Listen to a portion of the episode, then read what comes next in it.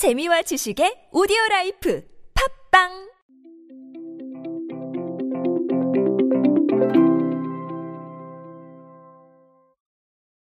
여러분은 짧은 컨텐츠 그리고 긴 컨텐츠 중에 어떤 거에 더 익숙하십니까? 아마도 나이가 조금 있으신 분들이라면 긴 컨텐츠에 익숙하실 겁니다. 우리는 늘 글을 읽어왔고 영상도 긴 걸 봐왔죠. 하지만 MZ세대들에게 이 짧은 컨텐츠에 대한 욕구는 정말 엄청난 것 같습니다. 실제로 저도 지금은 짧은 게 더 좋습니다. 빨리빨리 보고 빨리 이해할 수 있는 어, 그런 부분들이 더 좋은데 어, 이런 상황에서 인스타그램이 새로운 또 행보를 시작했습니다. 오늘은 그 이야기에 대해서 한번 알아보도록 하겠습니다.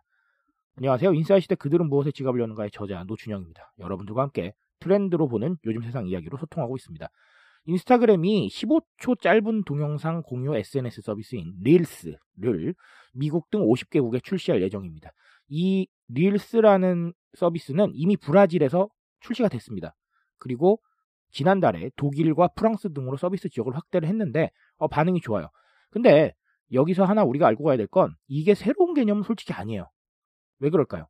틱톡이 있었죠. 네, 틱톡이 있었기 때문에 새로운 개념은 아닙니다. 하지만 일단 미국 현지 매체들은 인스타그램이 틱톡의 대항마 릴스를 내놓는다. 네, 이렇게 평가를 하고 있습니다.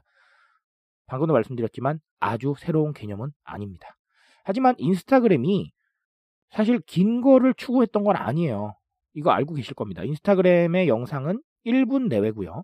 그리고 IGTV 기능을 이용을 하면 좀 긴 영상을 올릴 수도 있지만 사실상 인스타그램에서 IGTV까지 가서 긴 영상을 보시는 분들은 많지 않았습니다. 그러니까 이미 쇼폼을 하고 있었는데 더 많이, 더 짧게 가겠다는 겁니다. 상당히 이례적인 일은 아니지만 어, 인스타그램의 짧은 것을 향한 행보가 남다르다라고 보셔도 좋을 것 같습니다.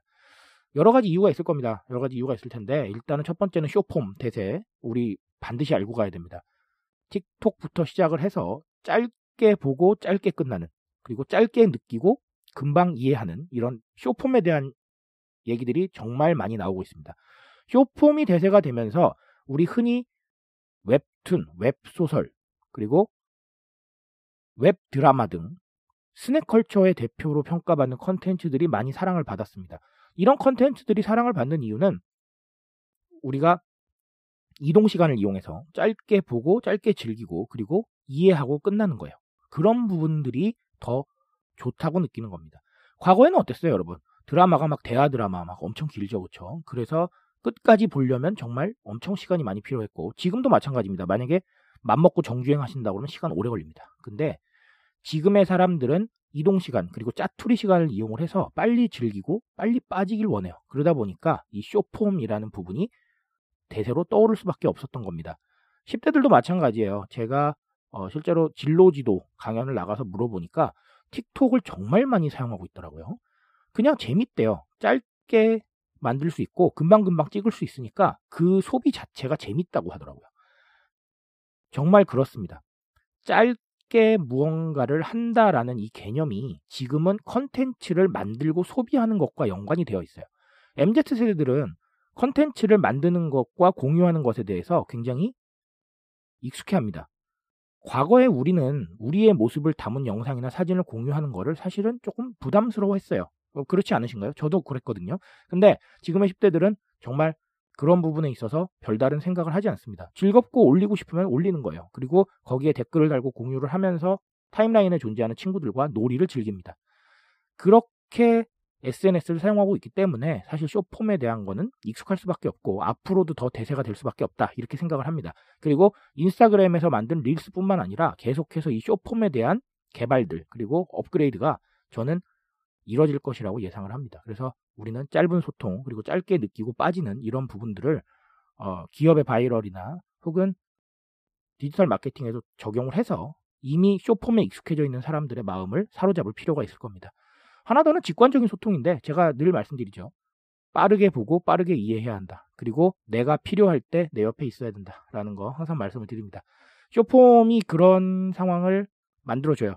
내가 촬영하고 싶을 때 옆에 있고 내가 올리고 싶을 때 옆에 있으며 내가 컨텐츠를 만들고 싶을 때 바로 옆에 있습니다. 어, 시간 별로 안 들이고 빨리빨리 할 수 있어요. 직관적인 소통의 구조인 겁니다.